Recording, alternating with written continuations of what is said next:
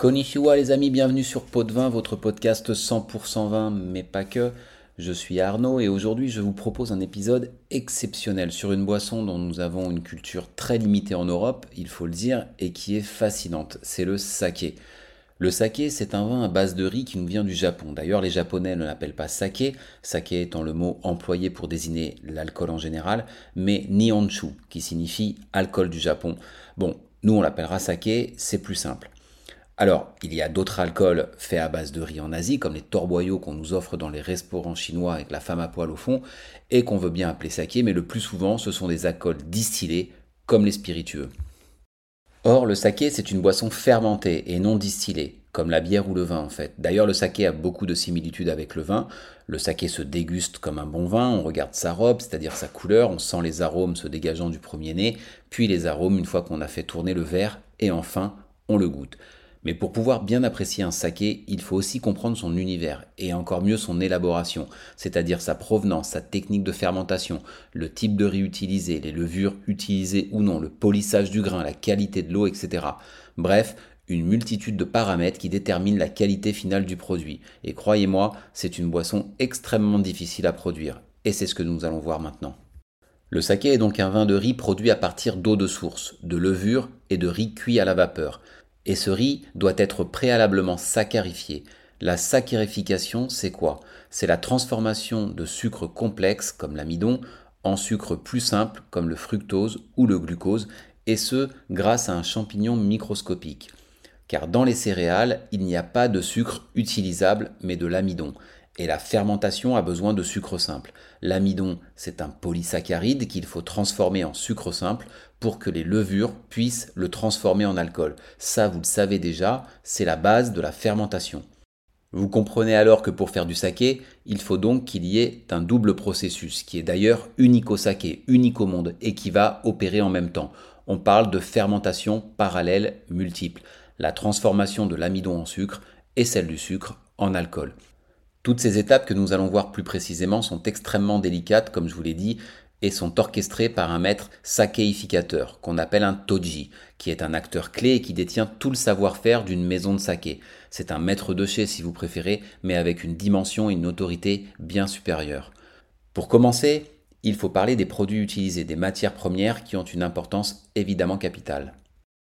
Le saké est composé d'environ 80% d'eau et 30 à 40 litres sont nécessaires pour produire 1 litre de saké. La production de saké est très consommatrice d'eau, c'est pourquoi les maisons de saké se situent dans des régions connues pour la qualité et la pureté de leurs eaux de source. Il faut que l'eau ait des propriétés particulières pour pouvoir être utilisée, notamment contenir du potassium, du magnésium et pas de fer, pas de manganèse par exemple.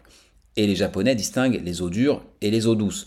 Les eaux dures sont riches en sels minéraux et donnent naissance à des sakés qui ont une texture plus consistante avec en général des saveurs plus riches. Les eaux douces sont plus pauvres en sels minéraux et donnent des sakés plus fins, plus doux et plus aromatiques. Ensuite, le riz. Tous les riz ne sont pas adaptés à la production de saké. Il ne s'agit pas du même riz que le riz de table, vous n'allez pas faire du saké avec du oncle Benz, tout simplement parce que le riz de table a des propriétés qui ne sont pas intéressantes pour l'élaboration du saké. L'appellation officielle du riz c'est Shuzo Kotekimai il y a énormément de variétés de riz à saké, qui d'ailleurs est assez compliqué à produire et qui se récolte comme le raisin en septembre.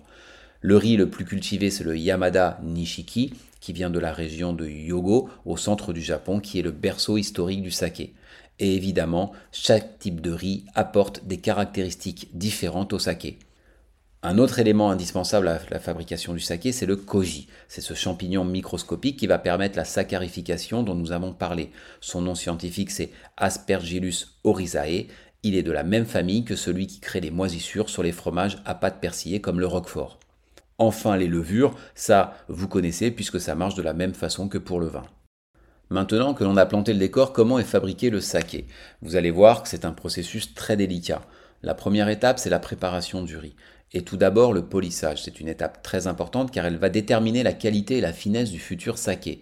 On va donc venir raboter l'enveloppe extérieure du grain de riz pour atteindre son cœur riche en amidon. Parce que c'est ça qui est intéressant, c'est de là que vient le sucre nécessaire à la fermentation. C'est une technique très précise car il ne faut surtout pas abîmer les grains de riz. Ça peut donc être un processus assez long, plusieurs dizaines d'heures si on cherche un taux de polissage élevé. Dans les sakés commercialisés, il me semble que ça va jusqu'à un taux de 92%, rendez-vous compte, et des tests sont faits pour atteindre quasiment 99%. Il ne reste quasiment rien. Plus le riz est poli, plus le saké va être sur des notes légères, fines, florales, et bien sûr, plus il sera cher parce que le polissage enlève de la matière qu'il a bien fallu acheter.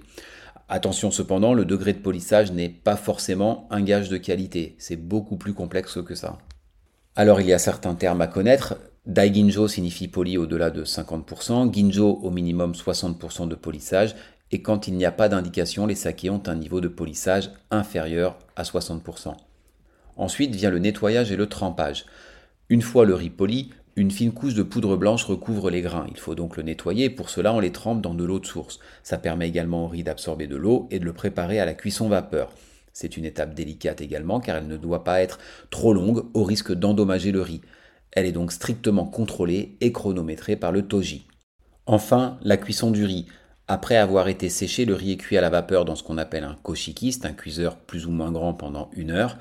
La cuisson doit être soigneusement contrôlée également afin que le grain de riz soit tendre à l'intérieur et dur à l'extérieur. Après cette phase de préparation vient la phase de fermentation.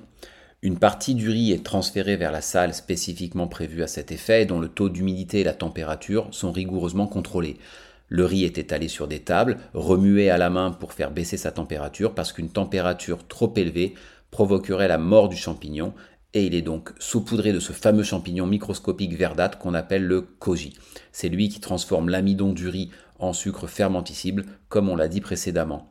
Au bout de deux ou trois jours et après une succession d'étapes de remuage, de mélange et de repos notamment dont je vous fais grâce, le koji, le riz ensemencé, est prêt. Ce koji est alors mélangé dans des cuves avec de l'eau, du riz cuit qui avait été conservé et des levures. C'est ce qu'on appelle le mou d'amorçage ou le pied de cuve. Ensuite, sur 5 jours, on va rajouter un mélange de koji, d'eau et de riz en trois fois pour obtenir le mou principal dans lequel tout le monde va faire son boulot. Le champignon transforme l'amidon en sucre et les levures le sucre en alcool. C'est la fameuse double fermentation. Le mou, qu'on appelle le moromi, fermente pendant 20 à 30 jours. Il est ensuite mis dans des sacs de toile qui sont soit pressés pour faire sortir le liquide, soit suspendus pour que le liquide sorte par gravité. Ensuite, une fois qu'on a obtenu le liquide final, on peut ou non lui ajouter de l'alcool distillé. Alors, pas pour augmenter son taux d'alcool, car vous verrez qu'à la fin du processus, on dilue le saké, mais pour modifier son profil. Les sakés sans alcool ajouté s'appellent Junmai et on ne met rien dans le cas contraire. Les sakés sont ensuite filtrés ou pas, on peut avoir des sakés troubles, pasteurisés ou pas, en cuve ou en bouteille. Il y a différentes options, je n'entre pas dans le détail, mais bon, sachez que les Japonais connaissaient la pasteurisation 300 ans avant Pasteur, qui lui aura eu le mérite de la démontrer et de l'expliquer. Sachez que vous pouvez voir aussi des sakés pétillants qui ont en général un faible degré d'alcool. Une fois tout ça terminé, le saké titre 20-22 degrés d'alcool et est légèrement dilué avec de l'eau afin d'abaisser son niveau d'alcool entre 14 et 17 degrés. Si on n'ajoute pas d'eau, on parle de saké gemshu qui ont un degré d'alcool un peu supérieur. Petite anecdote, quand le saké est prêt, les Japonais ont coutume d'accrocher une boule de cèdre devant la brasserie. Les sakés sont généralement consommés dans l'année ou les deux ans de leur production. Certains sakés peuvent vieillir, mais c'est pas trop l'idée. Il y a un petit déficit d'acidité dans le saké et un déséquilibre sucre-acidité qui ne lui permet pas de vieillir. Le mieux, c'est de l'acheter et de le consommer rapido. D'ailleurs, quand un saké vieillit, il perd un peu de son côté cristallin, gagne en couleur et voit ses arômes évoluer comme pour le vin. Parce que la couleur du saké est souvent très claire, voire transparente, mais en vieillissant, le saké a tendance à jaunir, à prendre une couleur ambrée. Quand on déguste du saké, normalement, on doit ressentir une grande pureté, une grande finesse, une belle minéralité, sans agressivité, avec une large palette aromatique selon les types de saké et leur méthode d'élaboration on retrouve du fruit, une fraîcheur herbacée, bien souvent parfois une légère sucrosité, mais il y a des centaines de sakés différents. C'est pourquoi il faut goûter plusieurs sakés, de nombreux sakés, pour se faire une juste opinion sur cette boisson. Les sakés se boivent frais pour la majorité d'entre eux, mais les températures de service peuvent osciller entre 5 degrés et 55 degrés, car oui, certains sakés se dégustent chauds. Souvent, la température de service idéale est mentionnée au dos de la bouteille car tous les sakés ne se réchauffent pas, mais au final, ça dépend du goût de chacun vu que le profil d'un saké change comme le vin avec un changement de température. Les sakés se consomment principalement pendant les repas, sauf peut-être les pétillants, plutôt comme une bière. Les Japonais peuvent faire tout un repas avec du saké et il y a beaucoup de possibilités. Le saké se marie parfaitement avec la cuisine japonaise, ça c'est pas un scoop, sauf peut-être les plats épicés. Ne perdez pas de vue que c'est un alcool délicat. Également avec la gastronomie française, bien sûr, avec des fruits de mer, des huîtres par exemple, ou du poisson, toutes sortes de fromages. Ça marche bien avec les légumes aussi, avec un foie gras, vous pouvez oser. Voilà, moi j'aime bien l'idée de sortir des schémas habituels et d'aller chercher autre chose avec des accords surprenants. Attention, la règle générale de conservation pour le saké est qu'une bouteille ouverte, quelle que soit la famille de saké, doit être conservée au frigo et consommée dans les jours, dans les quelques jours après ouverture. En termes de prix, c'est comme le vin, il y en a pour toutes les bourses, mais ça tourne autour de 30 euros pour commencer à bien se faire plaisir.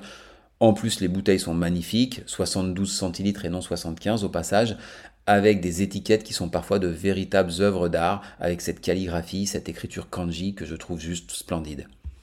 Il y a énormément de maisons saké au Japon, qu'on appelle des sakagura, certaines confidentielles, d'autres plus importantes, et maintenant on en trouve aussi en Europe, en France, aux États-Unis, etc.